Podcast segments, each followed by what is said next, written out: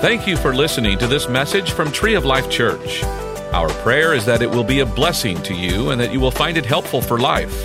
So open up your heart to receive God's word for you. How's everybody doing today? You doing good? Awesome.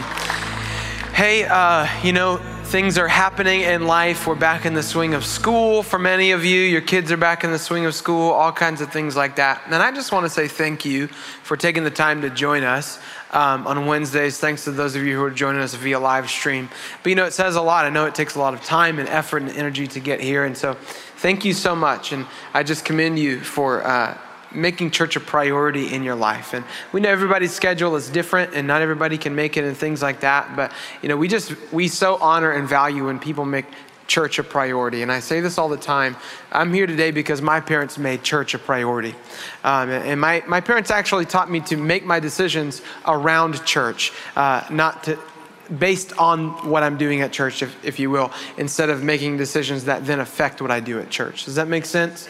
So, growing up as a teenager, um, I weighed decisions, even like sports, um, based on what did I feel was my call? What did I feel God wanted me to do? And maybe for your kids, that is sports, but just encouraging your kids to value and prioritize the local church. And it starts with you. So, you being here today says a lot. So, thank you so much. Um, we are in part two of this series called Holy Spirit. And uh, we're talking about who the Holy Spirit is, what He does, and how we can actively engage with Him in our lives. And so last week, Pastor Dave gave an incredible message. Was anybody here for that? Uh, yeah, awesome, awesome. If you didn't, if you didn't catch it, go online. You can watch it online. But he talked about about how the Holy Spirit is God. He talked about who the Holy Spirit is, and he talked about how the Holy Spirit is part of the Trinity, God in three persons and he is to be honored and respected and treated as such. And I would say this uh, you know, if you wouldn't say it about God the Father or God the Son, then probably don't say it about the Holy Spirit because he is God.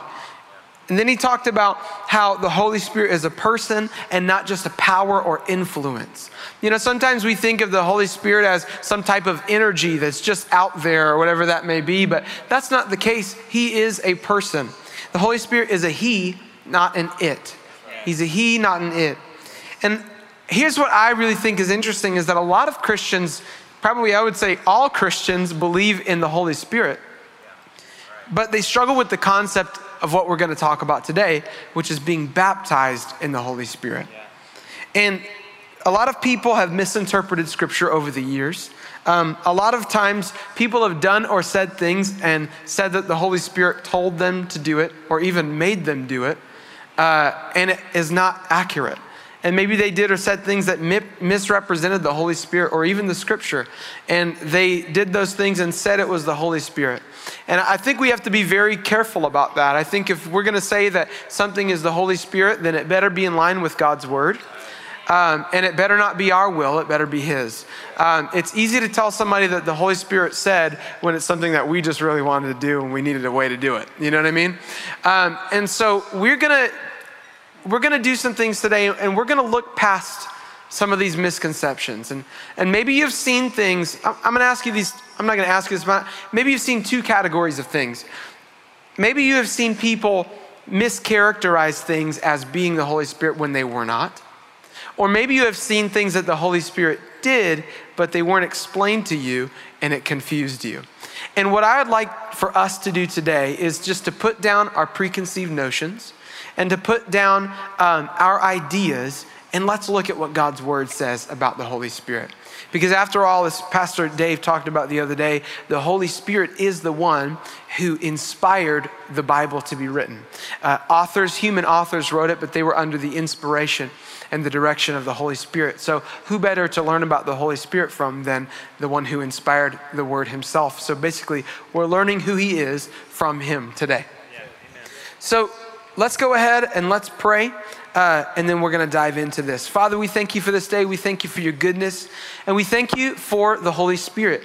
God, we thank you that the Holy Spirit is not just a force out there, but He is God. He is the third person of the Trinity, and he is to be respected and honored as God. But God, what's so cool about the fact that you sent the Holy Spirit is now he lives on the inside of us. that He is with us at all times. And so we're thankful for that. God, today I pray that if there's anything that we have learned that is not what your word says about who your spirit is, that you would help us to unlearn that today and to learn what you say about who you really are. God, I pray that if there's any preconceived notions or any biases or, or anything that says, I don't want to learn about that or I'm not open to it, I pray that your, your Holy Spirit would break down those walls today in Jesus' name.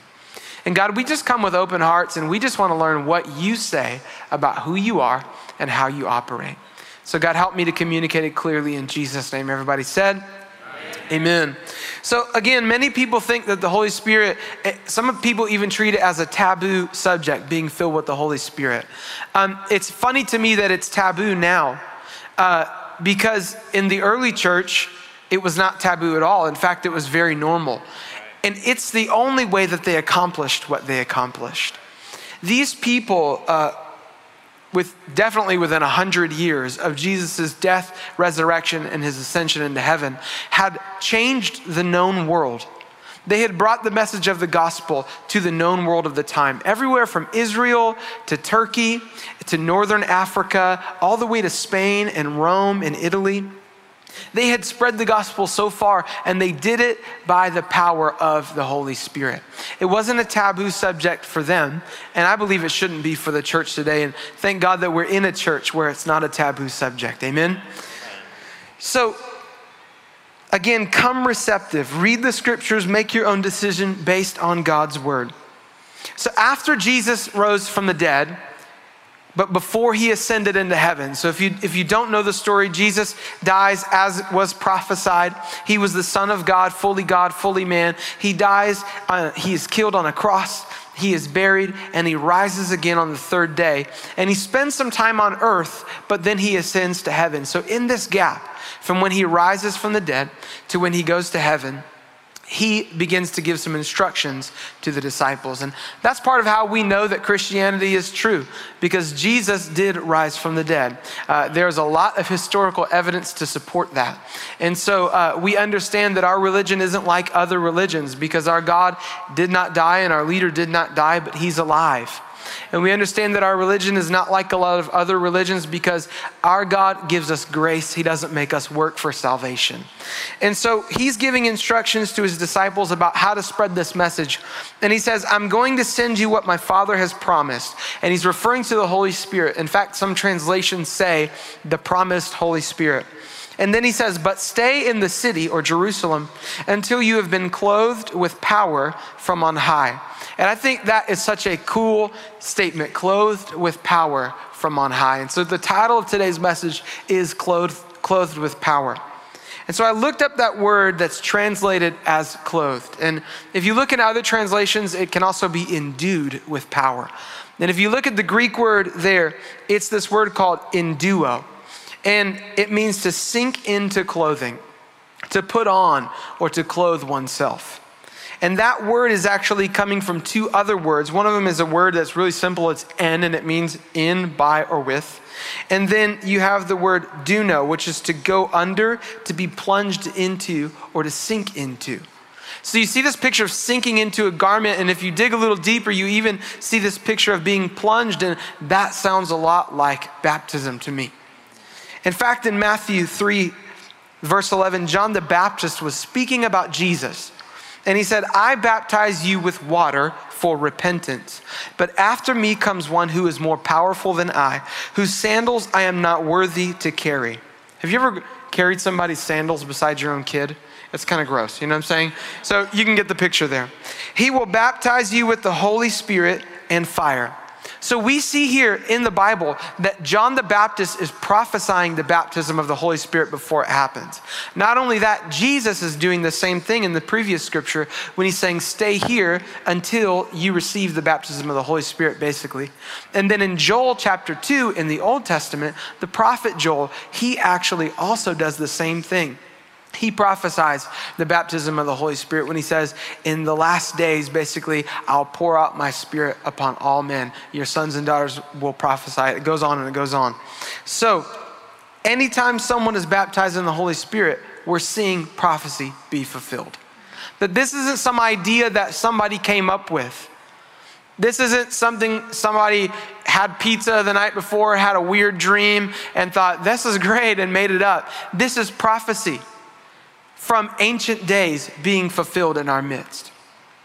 So I think really the question is if we know that this is called baptism in the Holy Spirit, I think the big question is what does the word baptism really mean? And the Greek word there is baptizo, and it means to dip repeatedly, to immerse, and to overwhelm. Now, this is different than just being dipped into something. The Greek word for that is bapto. So there's two different words. One means dip repeatedly, immerse, and I love that phrase to overwhelm. And I don't see that in the sense of like I'm overwhelmed with stress. I see it in the sense of overwhelming peace, God's overwhelming love, God's overwhelming power.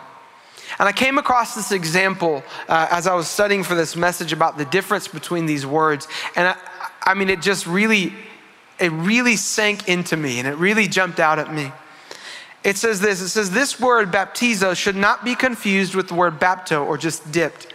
The clearest example shows the meaning of baptizo as a text from the Greek poet that shows, sorry, the clearest example that shows the meaning of baptizo is a text from the Greek poet and physician Nicander, who lived about 200 BC. It's a recipe, this is where it gets really fun, for making pickles and is helpful because it uses both words. Nicander says that in order to make a pickle, the vegetables should first be dipped, bapto, into boiling water and then baptized, baptizo, into the vinegar solution.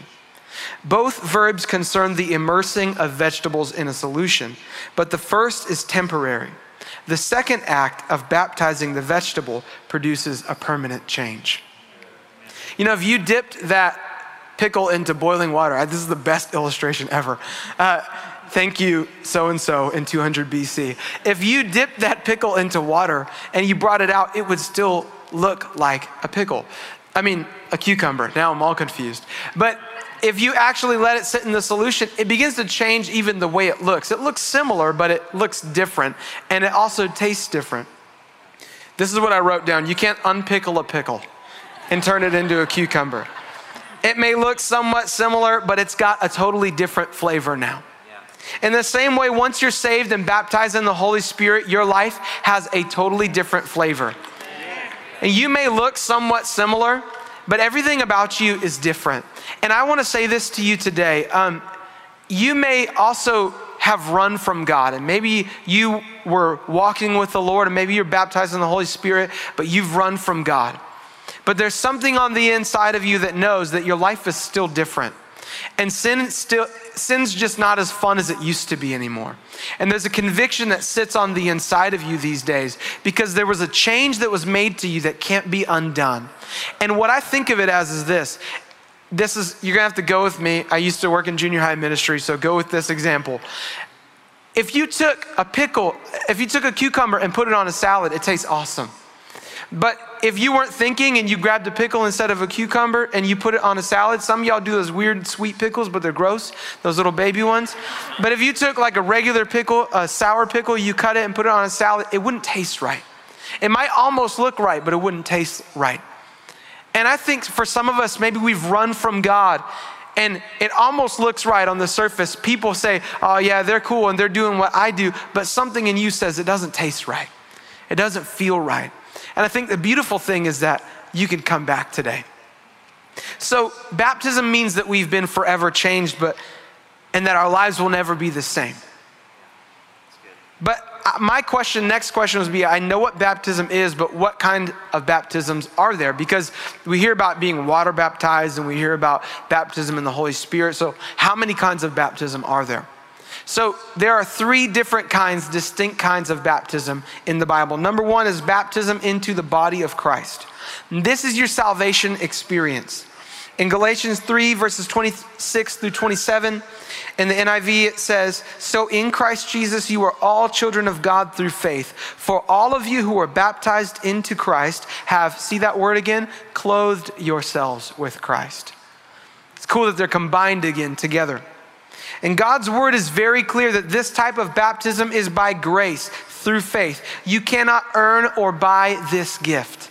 There's nothing you can do. As we said, that's what separates the message of Jesus Christ from any other religion is that we don't earn it through our works. We receive it by his grace and by his goodness. And it's not a physical baptism, but it's a spiritual thing. And when you are baptized into Christ, when you are clothed in Christ Jesus, what that, what that means is that you're a different person than who you used to be. Your spirit man is different. All the things that you did in the past are washed away. And really, you're covered with the righteousness or the goodness of Jesus. That when God looks at you, He doesn't see your past, He doesn't see your mistakes, but He clothes you in His righteousness. And I was uh, thinking about this today, and I, I really feel the Lord dropped it in my heart for right now. I didn't get the second half of it until now. But I would say, in that vein of being clothed, that regret and your past mistakes don't look good on you but the righteousness of Jesus Christ is what looks good on you. So clothe yourself in his goodness and what he did for you. So the second type of baptism is water baptism. And this is a public declaration that you've become a follower of Jesus. All it is is it's an outward expression of an inward change. And many people have been taught that it is what they need to be saved. There is no scriptural basis for that. In fact, Pastor Don says this all the time. Jesus, and it's really funny when you break it down. Uh, Jesus is on the cross. The thief next to him says, basically asks him to save him, and he says, Today you'll be with me in paradise. He doesn't say, Somebody get this guy down and baptize him right now so he can go to paradise. But we believe and we know that baptism by water is not what saves us.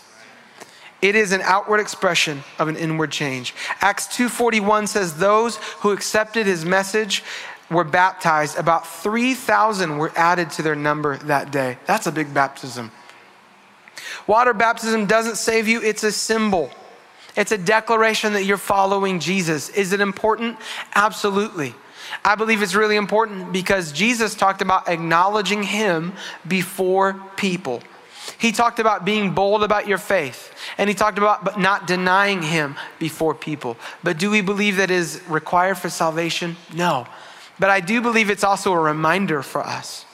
When I go under that water and I come out, I know my life is not the, cha- not the same. I know I've made a public declaration. And I believe it kind of serves as a memorial for us. If we ever want to go back, we know that we're changed.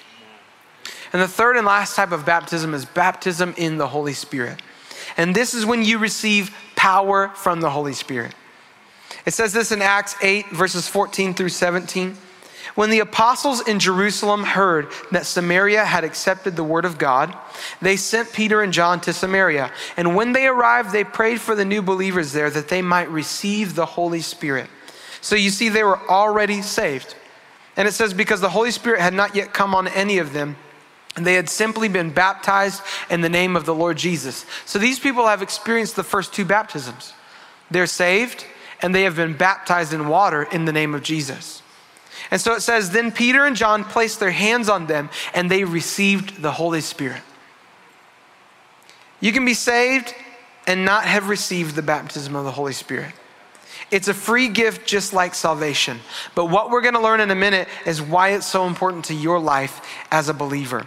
And I believe it's really an amazing gift. And once you hear about it, if you don't have it, I believe you're going to want it.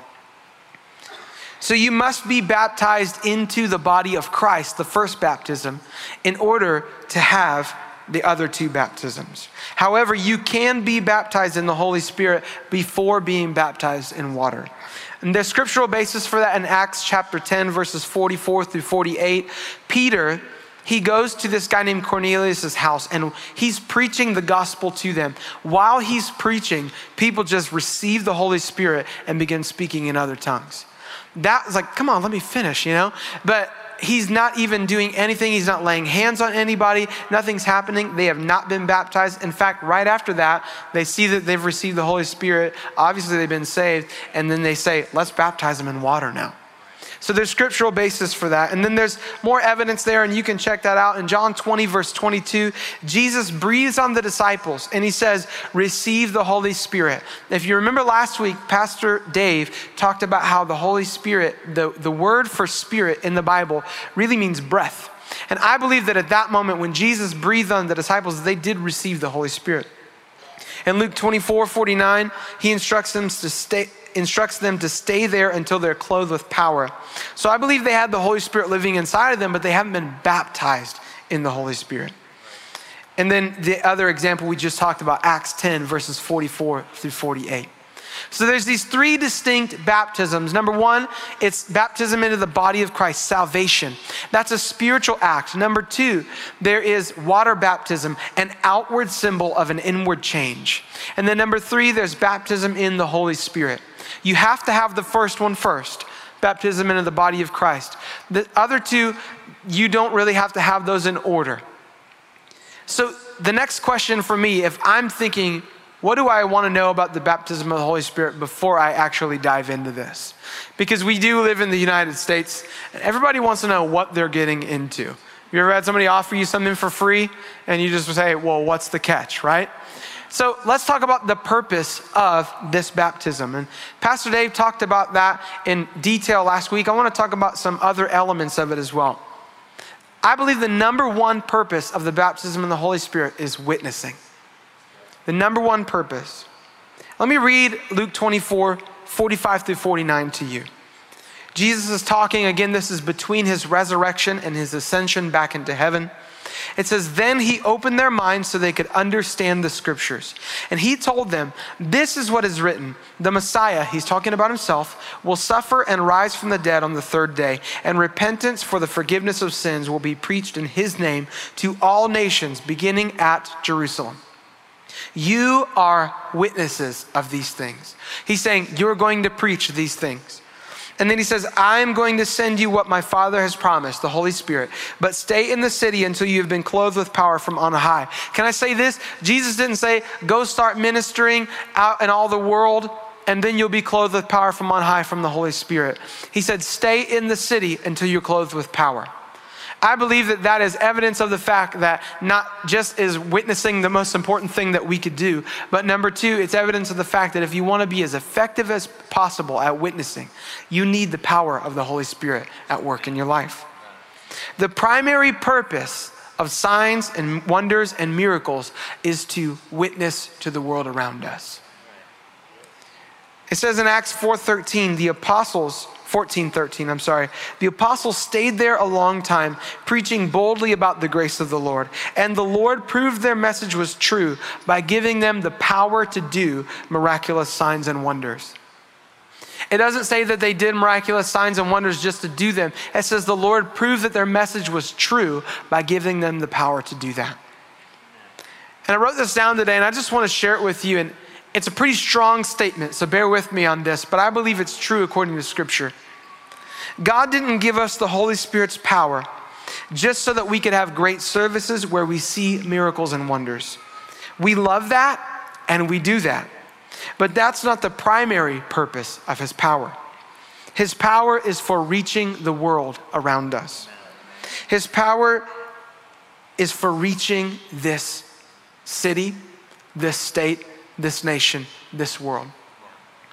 And here's the rest of what I wrote down I'd hate to steward the baptism of the Holy Spirit improperly, only using it for myself and for other believers, only to realize at the end of my life how many people could have been saved by His power. You know, I believe that when the Holy Spirit drops in your heart to pray some, for somebody in the grocery store, that is every bit as holy as being in a service and experiencing His power and His presence. And I would so much honestly rather learn about how to experience His presence, how to hear His voice here in a service, and then go out and help other people by hearing His voice and by walking in His power than just sit in services and continue to experience it but not give it to anybody else. And I've noticed that when I take time to pray, when I take time to spend time with the Holy Spirit, without the intention necessarily of going out and ministering to other people, I begin to see people differently at the grocery store. I begin to see people differently at the coffee shop. I begin to see needs and want to meet them. I begin to want to pray for people. My outlook changes the closer I get to the Holy Spirit.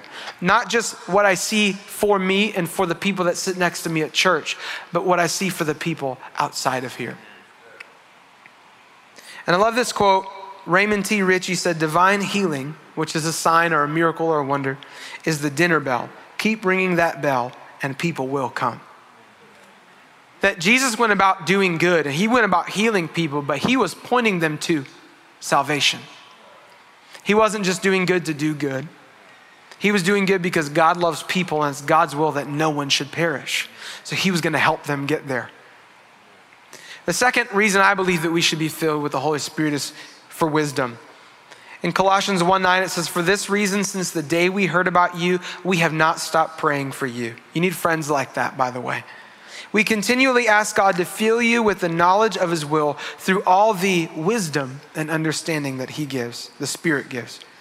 The Holy Spirit reveals what we should do, and the Holy Spirit reveals what we should not do. If you want to see evidence of that, you can read those scriptures right there. But the Holy Spirit will tell you what to do, what not to do.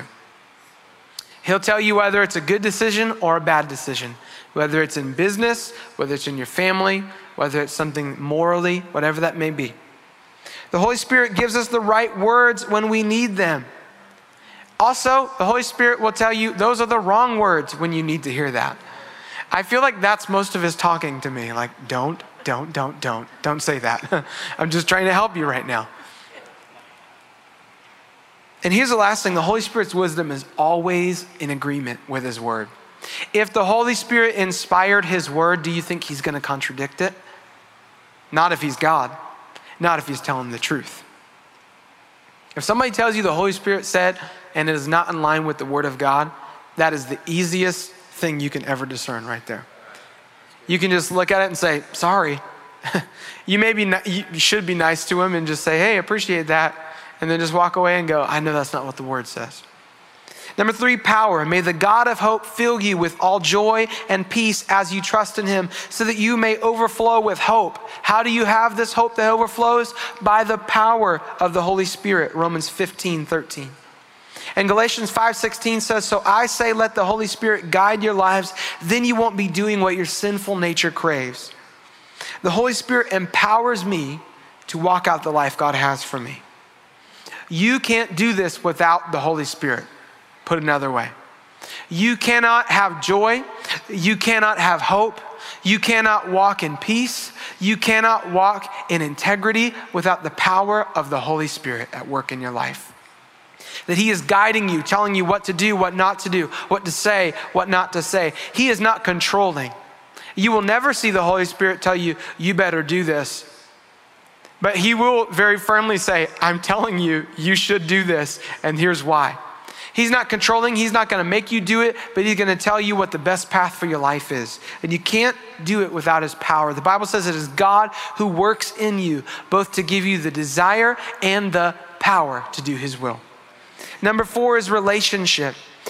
And this scripture, Ephesians 1:17 says, I keep asking that, that the God of our Lord Jesus Christ, the glorious Father, may give you the spirit of wisdom and revelation so that you may know him better.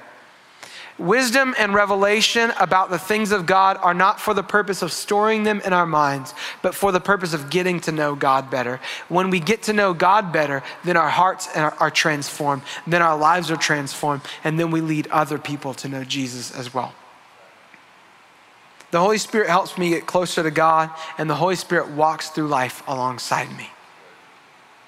So, we've talked about what baptism is.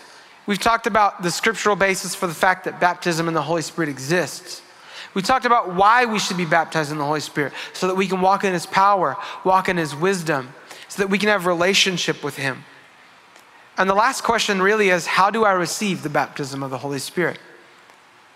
So, number one, you got to remove all barriers. The first and most important barrier is salvation. You must be saved to receive the baptism in the Holy Spirit. In, in Acts 2.38, it says, Peter replied, Repent and be baptized, every one of you, in the name of Jesus Christ for the forgiveness of your sins. You have to be saved to receive this. The other thing is maybe there's some barriers of doubt and unbelief, and I challenge you, ask God to remove those barriers from you. Maybe there's some barriers of some sins you've been hanging on to. And I challenge you to ask God to take those things, and really you have to give them to Him. He won't take them. Number two is request the gift of the Holy Spirit. Realize that baptism in the Holy Spirit is a free gift and ask God for it. Acts 2 38, 39 says, And you will receive the gift of the Holy Spirit. This is finishing what we just saw Peter say. He said, Repent and be baptized. And then he said, And you will receive the gift of the Holy Spirit, or then you will. The promise is for you and for your children and for all who are far off, for all whom the Lord our God will call.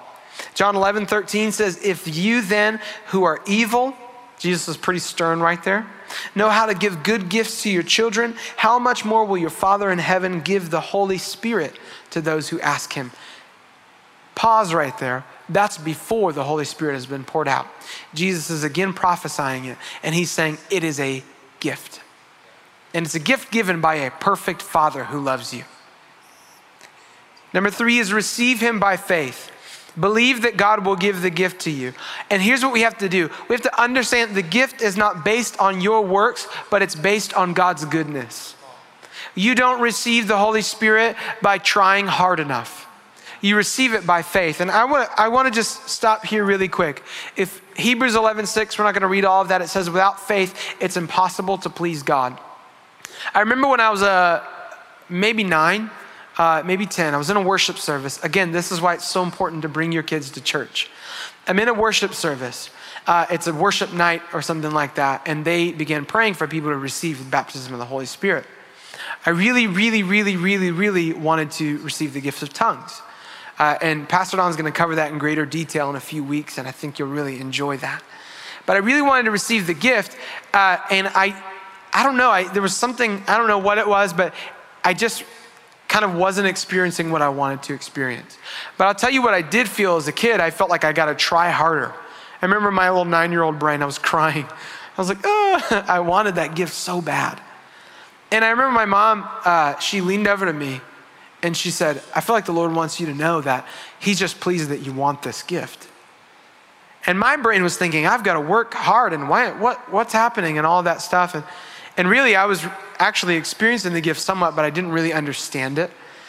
But she just said, I feel like you want, I feel like the Lord wants you to know that, that God is pleased that you want the gift. You know, that shaped my theology, really. It shaped my view of God because I realized that God was trying to give me gifts and He was pleased about my desire to have them. That God sometimes is not looking at you and going, wow, you really should have done better than that. But He's saying, I see your heart there and I see what you were looking for. And I believe that, that this, the encounter with the Holy Spirit shapes our view of who God is. As the Holy Spirit speaks to us in conjunction with His Word, we see these two things together and we understand who God is in a greater capacity. And really, what you'll understand is the goodness and the faithfulness of God in a greater capacity. You may be making a mistake right now, and the Holy Spirit tonight, when you leave, may prompt you and say, You've got to stop. And you'll go, oh my gosh, in the middle of what I was doing that was either a bad idea, not immoral, but just a bad idea, or immoral and wrong, God's grace was good enough that the Holy Spirit spoke to me. God loves to give grace. The fourth thing is relate to Him daily. If you want to know the Holy Spirit's voice, spend time with Him through prayer, through worship, and really, most importantly, through the Word. If you want to know how He speaks, Read what he already wrote. Ephesians 5 18 through 20 talks about building each other up in your most holy faith. Pray in the power of the Holy Spirit and await the mercy of our Lord Jesus Christ who will bring you eternal life. In this way, you will keep yourself safe in God's love. You want to keep your family safe? You want to keep your walk with God safe? You want to keep your marriage safe? Pray in the Holy Spirit. 1 Corinthians 14 verse 18 says, I thank God, this is Paul talking, that I speak in tongues more than any of you. And this is where people get hung up. Pastor Don is going to talk about this in a few weeks, like I said, but I will say this it's an incredible gift. And if you learn what it really is and not what people have said it is, or what you may have thought it is, or what you may have heard, you're going to want it. Um, I can't tell you how many times it's benefited me in my life.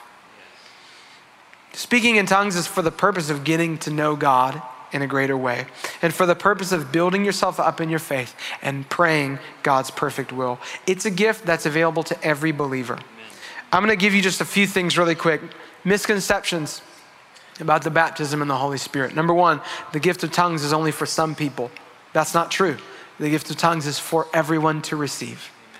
Um, in fact, the scripture talks about earnestly desiring all of the gifts. Why would Paul say earnestly desire all the gifts if they're not available to you? That really doesn't make sense. It's kind of just hope for something that's never going to be yours. The other thing is, if you don't speak in tongues, you're not filled with the Holy Spirit. That's a really touchy one. That's really hard. But sometimes people get prayed for and they're filled with the Holy Spirit, but maybe they haven't gotten a prayer language yet, as we would say. And maybe that's going to come in the future. I would say this though don't just say, I'm just not going to get it. You need it, you want it. The other thing is, you must have hands laid on you to receive the Holy Spirit. Some people believe that. As you see in Acts chapter 10, nobody touched those people in that household. The guy was preaching and it happened. And so it doesn't always have to happen that way. It does some in Scripture, but I think God was really clever because He said, I'm not going to make this happen the same way every time. I'm going to switch it up so you can't make a routine and a religion out of it, but so you'll know that it was me. And I think that's really, really smart. Uh, God's pretty smart, if you didn't know that. So you can be baptized in the Holy Spirit whenever and wherever. It's possible to do that. You don't have to have somebody there to pray for you, to lay hands on you. You can just receive the gift by faith because God's that good. And we want to give you the chance to receive the Holy Spirit today. But first, we want to give you the chance to complete the first step and that is baptism into the body of Christ or receiving Jesus as your Lord, which means He directs your life, and as your Savior, which means He saves you from your sins and your mistakes. And this is so important because the beautiful thing is that Jesus doesn't just look at us and say, hopefully you'll be able to make it. He takes our mess ups, He takes our failures on Himself. And He says, I already paid for that 2,000 years ago on a cross. It's all taken care of. You may think you're not good enough to receive that, but it's only by His grace. If you would, bow your heads and close your eyes today. Ephesians 2 8 says that salvation is a gift from God. You can't earn it, you can't take credit for it. You just have to humble yourself, ask God for forgiveness, and receive, receive His gift of salvation right now. If that's you today, Again, every head is bowed, every eye is closed. The only people looking around are just people who are maybe getting some numbers of who has raised their hands. And I'll be looking around because I want to see who I'm praying with. But if that's you today and you say, I don't understand it all, hey, that's okay. But you say, I don't know, there's something tugging on my heart and I just want to be a part of this. Can I tell you that's the Holy Spirit? Would you raise your hand today if you want to receive the gift of salvation for the very first time? Thank you, sir, in the back. Thank you there in the back. Anybody else today? Be bold, be brave. Thank you over here. Yeah, we appreciate it. Thank you in the back. Anybody else today? I encourage you, don't miss this opportunity. Is there anybody else today?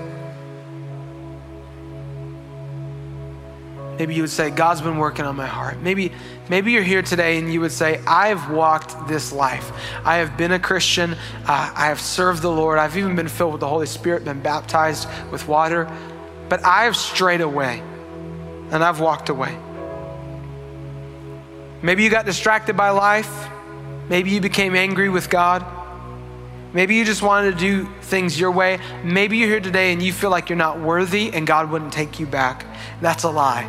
God loves you. He sees you as righteous and He wants you to just come home to Him. You don't have to pay for it, it's already been done. If you're here today and you would say, I used to serve Jesus, but I want to recommit and rededicate my life because I have gone away from Him. Would you raise your hand? Thank you so much. Thank you. Thank you so much. Thank you for your boldness. We appreciate that. Proud of you. And if you're here today and uh, you would want to receive the baptism of the Holy Spirit, we'll get to that in just a moment. But here's what I want to do first I want you to pray after me. I want you to repeat this after me. I want you to believe it in your heart. The Bible says that if you believe in your heart and you confess with your mouth that Jesus Christ is Lord and that God raised him from the dead, that you will be saved. It doesn't say if you jump through hoops and earn it, it doesn't say if you come to church however many amount of times it says if you believe with your heart and confess with your mouth so let's pray this together today full of faith. Say, Jesus, I believe that you are the Son of God, the Savior of the world. I believe that you died to take care of my sin. I believe that you rose again to give me victory. and I believe that you're in heaven. So, right now, I ask you, forgive me of everything I've done wrong. Save me and make me like you. I choose to follow you wherever you say to go, whatever you say to do. I'll never be the same. In Jesus' name, amen. Awesome, awesome, awesome.